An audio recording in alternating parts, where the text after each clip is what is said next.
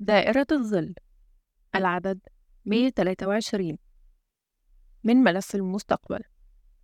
تأليف دكتور نبيل فاروق. ملف المستقبل في مكان ما من أرض مصر وفي حقبة ما من حقب المستقبل توجد القيادة العليا للمخابرات العلمية المصرية. يدور العمل فيها في هدوء تام وسرية مطلقة من أجل حماية التقدم العلمي في مصر. ومن أجل الحفاظ على الأسرار العلمية التي هي المقياس الحقيقي لتقدم الأمم. ومن أجل هذه الأهداف يعمل رجل المخابرات العلمية نور الدين محمود على رأس فريق نادر تم اختياره في عناية تامة ودقة بالغة. فريق من طراز خاص يواجه مخاطر حقبة جديدة ويتحدى الغموض العلمي والألغاز المستقبلية. إنها نظرة أمل لجيل قادم. ولمحة من عالم الغد وصفحة جديدة من الملف الخالد ملف المستقبل. دكتور نبيل فاروق. واحد. ظلال بلا أضواء.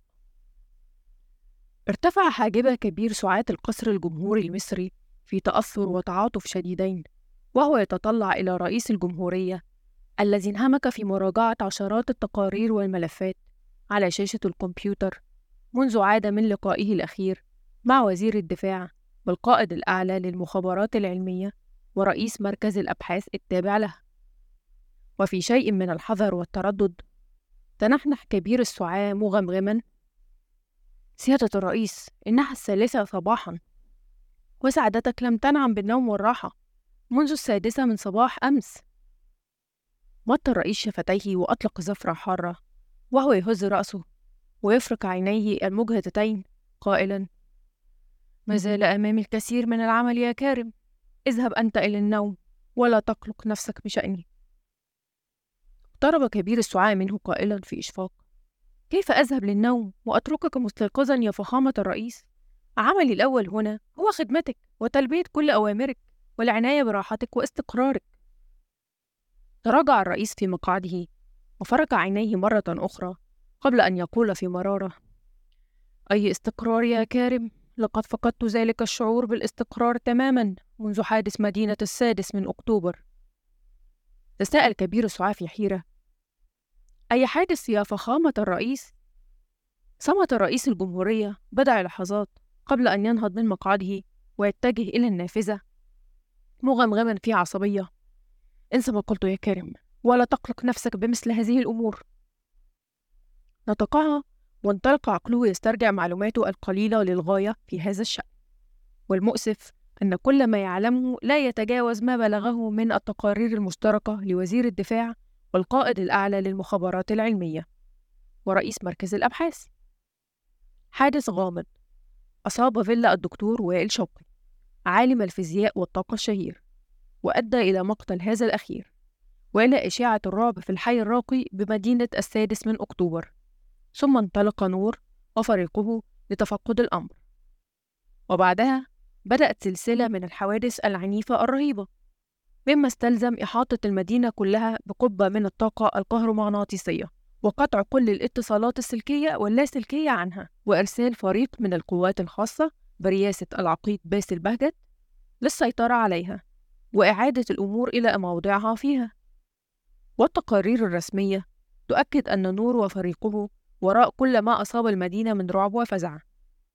ولكن شيء ما في أعماقه يرفض تصديق هذا يرفضه بشدة.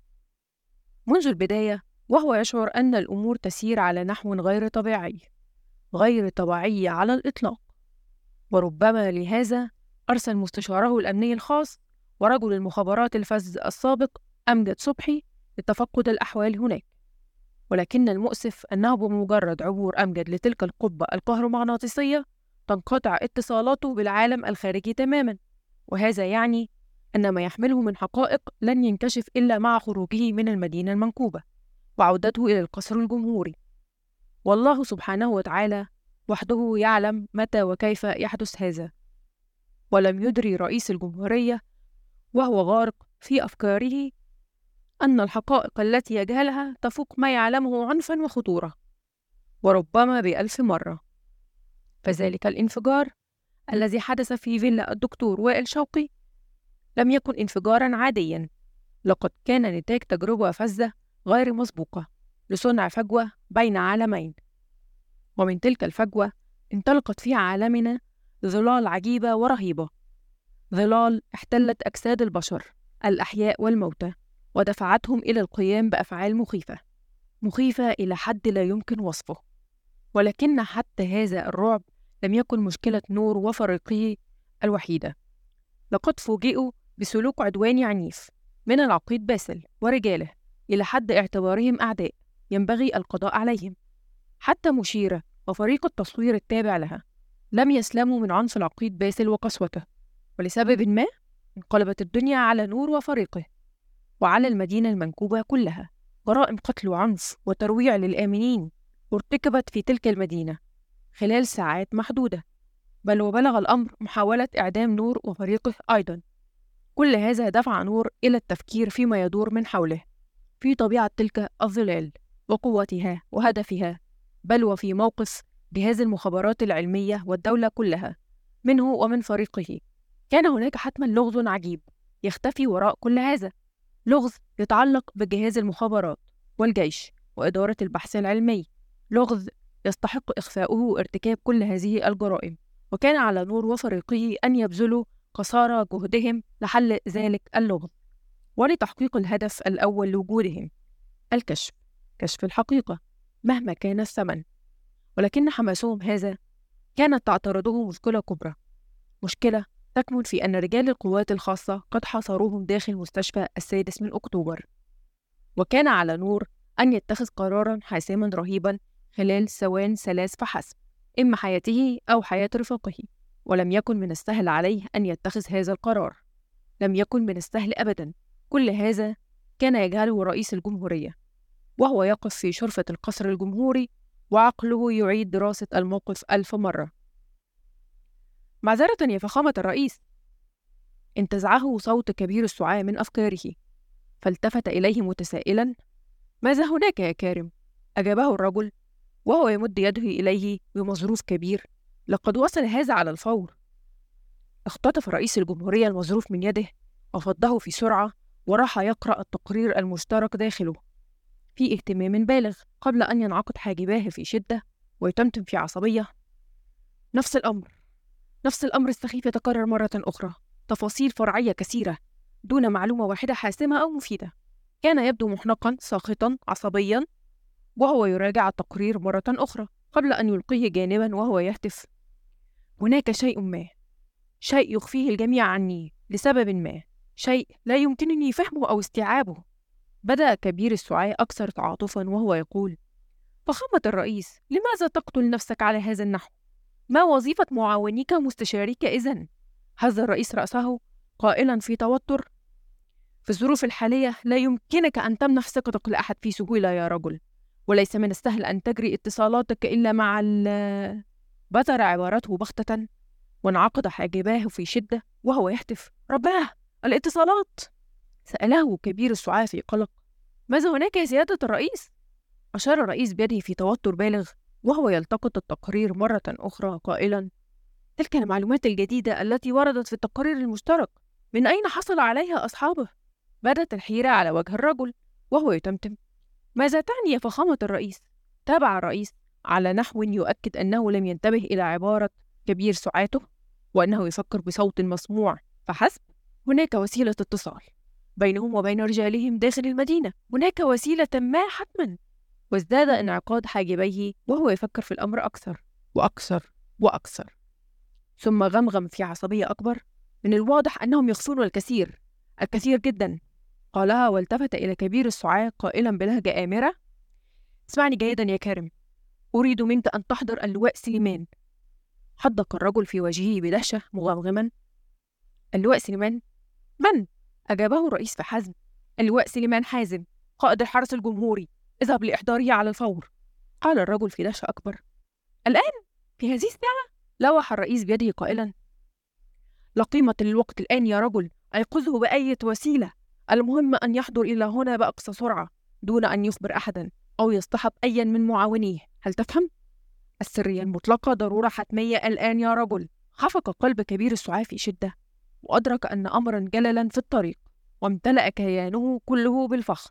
لأن الرئيس قد أولاه ثقته المطلقة في ظروف كهذه.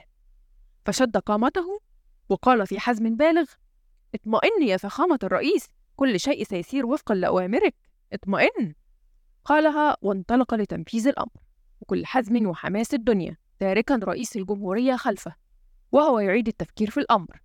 والقلق الذي يملأ كيانه يتضاعف ويتضاعف ويتضاعف. هذا لأن ذلك الهاجس في أعماقه كان يؤكد له مرة أخرى أن هناك مواجهة قادمة في الطريق.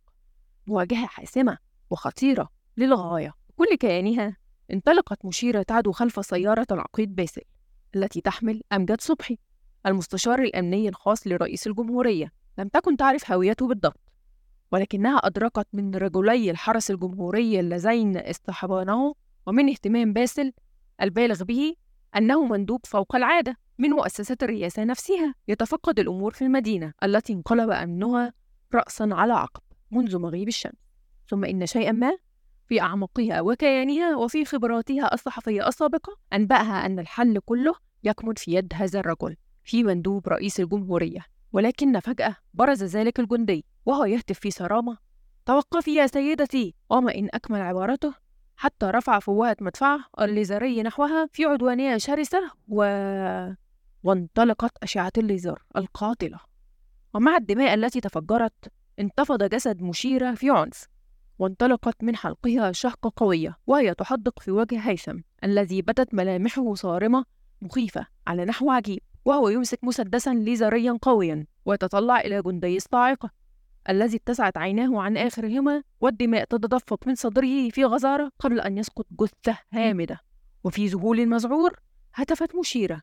رباه لقد قتلته يا هيثم التفت إليها الصبي في برود عجيب وهو يقول هل كنت تفضلين أن يقتلك هو؟ أدهشها جوابه وأسلوبه البارد الصارم الذي لا يتناسب قط مع عمره وطبيعته فتقدمت منه في حذر وقد نسيت كل ما يتعلق بمندوب رئاسة الجمهورية الذي اختفت به سيارة باسل الجيب وسط شوارع الحي وقالت في قلق من أين حصلت على المسدس وكيف؟ أجابها بنفس البرود الصارم وهو يشير بالمسدس إلى فيلا الدكتور وائل. كان ملقى هناك. مدت يدها إليه قائلة أعطني إياه. كانت تتوقع مقاومة عنيفة أو رد فعل عصبي صارم إلا إنها فوجئت به يناولها المسدس في هدوء دون أن ينبس ببنت شفة. وفي نفس اللحظة التي أطبقت فيها أصابعها على المسدس ظهر الأستاذ حسن وهو يهتف في توتر أسرعي إلى المنزل قبل أن تتعقد الأمور أكثر. التفت إليه هيثم بنظرة باردة في حين قالت مشيرة في عصبية لقد تعقدت بالفعل هيثم قتل الجندي. أجابها الأستاذ حسن في حزم عصبي لقد رأيت كل شيء هيا عود إلى المنزل قبل أن يظهر جندي آخر. أشارت إلى جثة الجندي قائلة وماذا عنه؟ مط شفتيه قائلا سأتدبر أمره. ثم دعا بشار هيثم في حنان مستطردا لا تقلق يا بني لا تقلق أبدا لن يؤذيك أحد وأنا على قيد الحياة. رفع هيثم عينيه إليه في بطء وتطلع إلى وجهه لحظة قبل أن يمد يده إلى مشيرة قائلا هيا بنا. التقطت مشيرة يده في سرعة واندفعت معه نحو المنزل. وفي حين جذب الأستاذ حسن جثة الجندي القتيل مغمغما في عصبية السيدة مشيرة على حق لقد تعقدت الأمور أكثر وأكثر بالفعل. أما زوجة الأستاذ حسن فلم تكن تلمح هيثم حتى اندفعت نحوه واحتوته بين ذراعيها كل لهفة الدنيا. هاتفة هيثم! حمدا لله على سلامتك يا بني حمدا لله. تطلع الصبي إليها بلا انفعال مغمغما. أشكرك يا سيدتي أشكرك كثيرا. تراجعت السيدة لحظة.